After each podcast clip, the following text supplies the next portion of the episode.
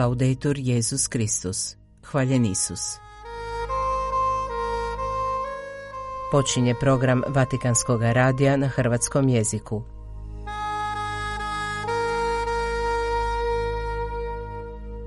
Evo sadržaja današnje emisije. Otkazane su današnje papine aktivnosti zbog blažeg gripoznog stanja, objavio je u priopćenju tiskovni ured Svete stolice. Suradnja i služenje u središtu svećeničke službe stajalo je u planiranom obraćanju pape Franje Đakonima koji se pripremaju za svećeništvo u Rimskoj biskupiji, a koje je naknadno objavljeno. Razmišljanje o liturgijskim čitanjima druge korizmene nedjelje pripremila je sestra Damjana Mihajla Barbarić.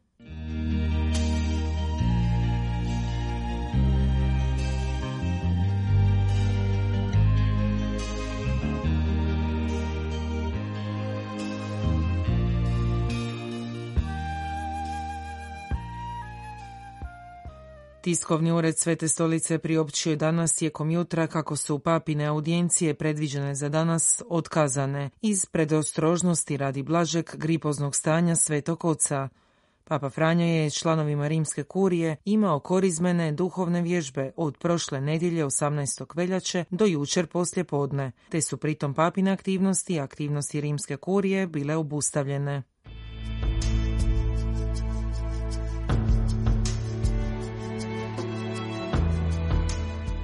U planiranom obraćanju džakonima koji se pripremaju za svećeničko ređenje u Rimskoj biskupiji, Papa Franjo se osvrnuo na tri aspekta svećeničke službe istaknute u obredu ređenja. Vjerna suradnja s biskupom, služenje Božjem narodu i vodstvo Duha Svetoga. Iako je zakazani današnji susret odgođen zbog papinog zdravlja, tiskovni ured Svete stolice objavio je izjavu Svetoga Oca. Papa Franjo je prije svega posjetio da crkva od njih ne traži prvenstveno da budu vođe, nego da budu suradnici s biskupima. Svećenici su napomenuo je pozvani biti svjedoci o tajstva zajedništva, koji je crkva, osobito kroz bratstvo, vjernost i poslušnost. Nadalje je istaknuo da bi svećenici trebali biti članovi zbora, a ne solisti, braća u prezbiteratu i svećenici za sve, a ne samo za pojedine skupine. Drugi vid svećeničke službe, spomenuo je papa, je služenje Božjem narodu. Napomenuo je kako je svećeništvo ukorijenjeno u džakonatu, koji ne prestaje nakon svećeničkog ređenja. Svećenici, rekao je rimski biskup, pozvani su sjediniti se Isusu, koji nije došao da bude služen, nego da služi. Ta služba, nastavio je, ne može biti abstrakcija, već treba biti konkretna. Služiti znači biti dostupan, odreći se života prema vlastitome planu, biti spreman na Božje iznenađenje. To je stalni stav prihvaćanja, suosjećanja i nježnosti. Na posljedku Papa Franja inzistirao da svećenici trebaju uvijek biti primat, duhom svetom koji će sići na njih. Ako se to dogodi, istaknuje, vaš će život biti usmjeren prema gospodinu i od strane gospodina i vi ćete doista biti ljudi Božji. To dolazi kroz svakodnevno pomazanje od Isusa kada stojimo u njegovoj prisutnosti, kada ga štujemo, kada smo prisni s njegovom riječi. A to nam pak, rekao je papa, omogućuje da pred njim zagovaramo za sveti Boži narod, za čovječanstvo, za osobe koje susrećemo svakoga dana. U pripremljenom govoru Svetoga Oca zaključno stoji zahvala rimskim džakonima na njihovom da Bogu, te molba da i oni također mole za Svetoga Oca svakoga dana.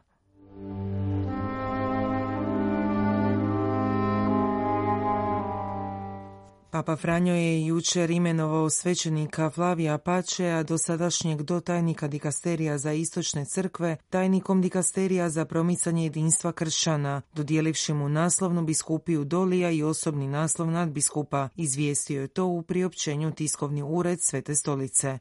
Monsignor Flavio Pače je od veljače 2020. godine obnašao službu do tajnika u dikasteriju za istočne crkve, a prije toga od 2011. godine bio je osobni tajnik tadašnje prefekta tog dikasterija, kardinala Leonarda Sandrija. Rođen je 1977. podrijeklom iz Monce, za svećenika je zaređen 2002. po rukama tadašnjeg milanskog kardinala nadbiskupa Karla Marije Martinija.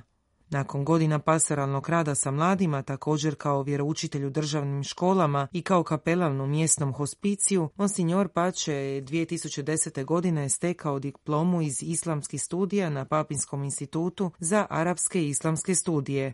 surađujući u nekim inicijativama Milanske nadbiskupije u relacijama s islamom kapelanje instituta malih sestara Božje providnosti. Biskupsko ređenje zakazano je za 4. svibnja ove godine u Milanskoj katedrali. Dosadašnji tajni dikasterija za promicanje jedinstva kršćana bio je biskup Brian Farrell, rođen u Dublinu. Godine 1961. pristupio je kongregaciji Kristovi legionara. Nakon svećeničkog ređenja sudjelovao je u osnivanju Kristovi legionara u Sjedinjenim američkim državama i nekoliko je godina bio ravnatelj kuće za formaciju Kristovih legionara. Nakon studija na sveučilištu Gregorijana 1981. se pridružio državnom tajništvu u Vatikanu, a 1991. godine je postao voditelj odjela za englesko govorno područje. Godine 2002. imenovan je naslovnim biskupom Abitine i tajnikom dikasterija za promicanje jedinstva kršana. Njegov mlađi brat Kevin Josef Farel je kardinal i prefekt dikasterija za laike, obitelj i život.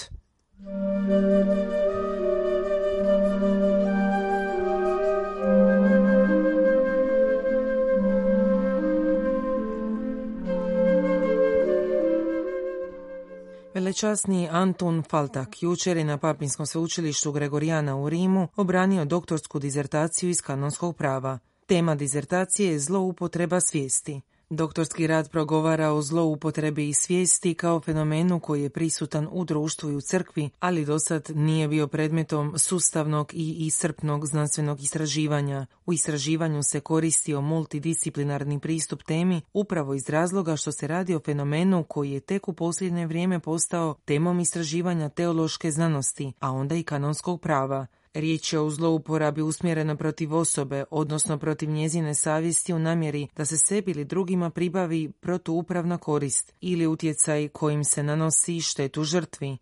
Kod ovakve vrste zloupotrebe postoji motivacija koja pretpostavlja jasnu namjeru da se manipulira savješću drugih. Tema izaziva sve veću pažnju u društvenom i crkvenom ambijentu s obzirom na sve veću pojavu sektaških određenih grupa i skupina koji sa namjerom ili bez nje svoje članove metodama zloupotrebe savjesti vrbuju, asimiliraju, a onda podlažu idejama i ciljevima koje ti članovi sami po sebi nikada ne bi izabrali ili slijedili.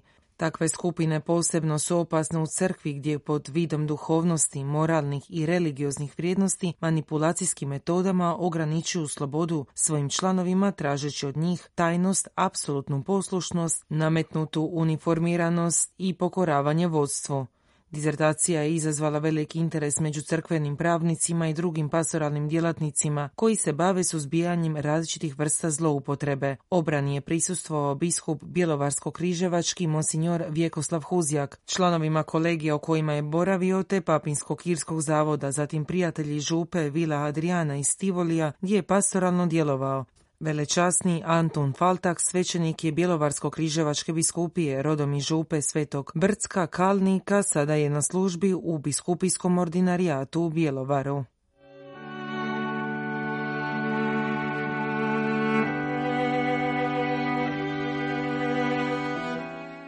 Iz Haitija ponovno stižu vijesti o otmici katolika. Mjesec dana nakon što su otete časne sestre iz kongregacije sestara Svete Ane, jučer je naoružana skupina otela šestoricu članova družbe Braće Presvetog Srca, te je jedan svećenik otet nakon misnoga slavlja u Porto Pransu. Braća Presvetog Srca bili su na putu prema školi Ivan 23. na Haitiju u trenutku otmice. Molimo za njihovo oslobađanje i za kraj ove pošasti nesigurnosti, navodi se u priopćenju lokalnih redovnika koji ističu kako je škola jedina koja još uvijek radi na tom rizičnom području u središtu glavnog grada Porto Pransa. U istom je gradu u četvrti Bicentener otec svećenik koji je upravo završio s misnim slavljem u kapelici Gospe Fatimske. Također je objavljeno kako je hajčanski biskup Pierre André Duma potvrgnut dvijema operacijama nakon što je ozlijeđen eksplozijom u kući u kojoj je boravio tijekom posjeta Porto Pransu. Prelet je bolje i počeo je jesti, javljaju lokalni izvori, a uskoro bi trebao biti prebačen u bolnicu u Majamiju. Nesigurnost je i dalje vrlo prisutna na Haitiju zbog snažne političke nestabilnosti i policije koja se ne može suprotstaviti na urožanim bandama. Svećenici i redovnici često su mete otmica skupina kriminalaca koji vjeruju da je Haičanska crkva bogata i da može platiti otkupninu. Prije mjesec dana naoružani su napadači oteli šest časnih sestara kao taoce kada su preuzeli kontrolu nad autobusom u kojem su putovale. Tada je Papa Franjo 21. siječnja nakon molitve anđelskog pozdravljenja tražio njihovo oslobađanje te molio za društveni sklad i prekid nasilja. Nekoliko dana kasnije redovnice su puštene na slobodu.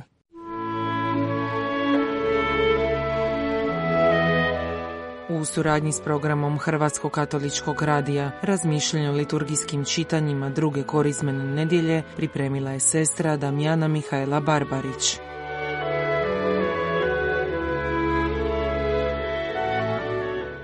Hvaljeni su si Marija, cijenjeni slušatelji. Danas slavimo drugu korizmenu nedjelju koja pred naše oči i srce stavlja lik Isusa Krista u svoj slavi. Naime, ljudima onoga vremena nije bilo problem promatrati Isusa kao čovjeka, kao velikog učitelja, vrsnog poznavaoca pisama. Osjećali su i doživljavali snagu njegovih riječi. Ali on je bio tu, živio je kraj njih, jeo, spavao, umarao se. Znamo da potkraj njegova zemaljskog života napetost između njega i židova na vlasti te rimske vlasti postojalo je sve teže.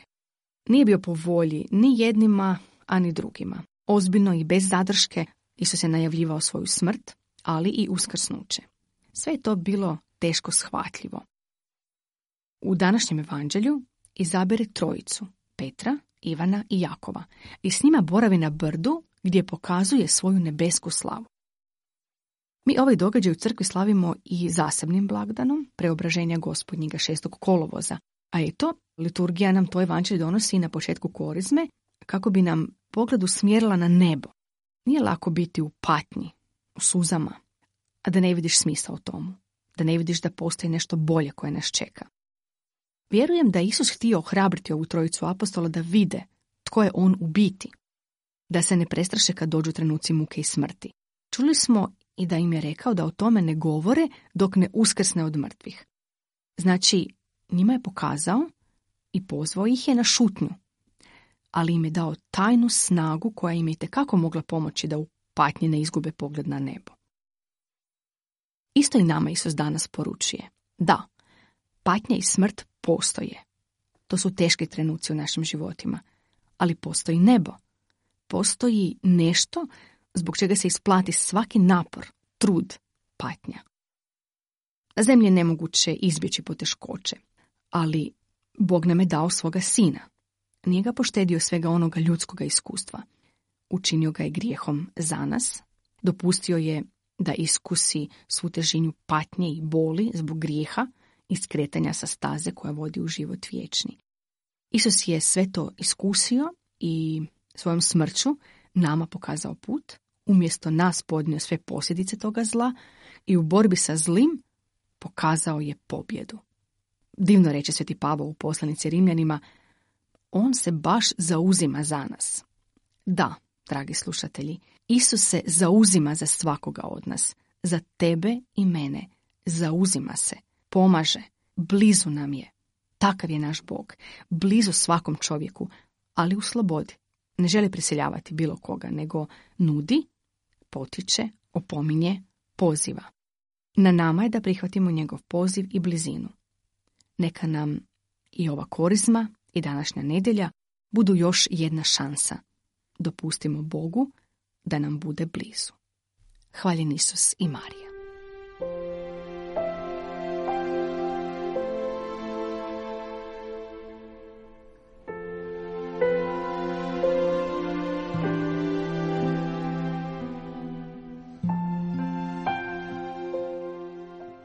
Bio je to redoviti prijenos Vatikanskog radija na hrvatskom jeziku.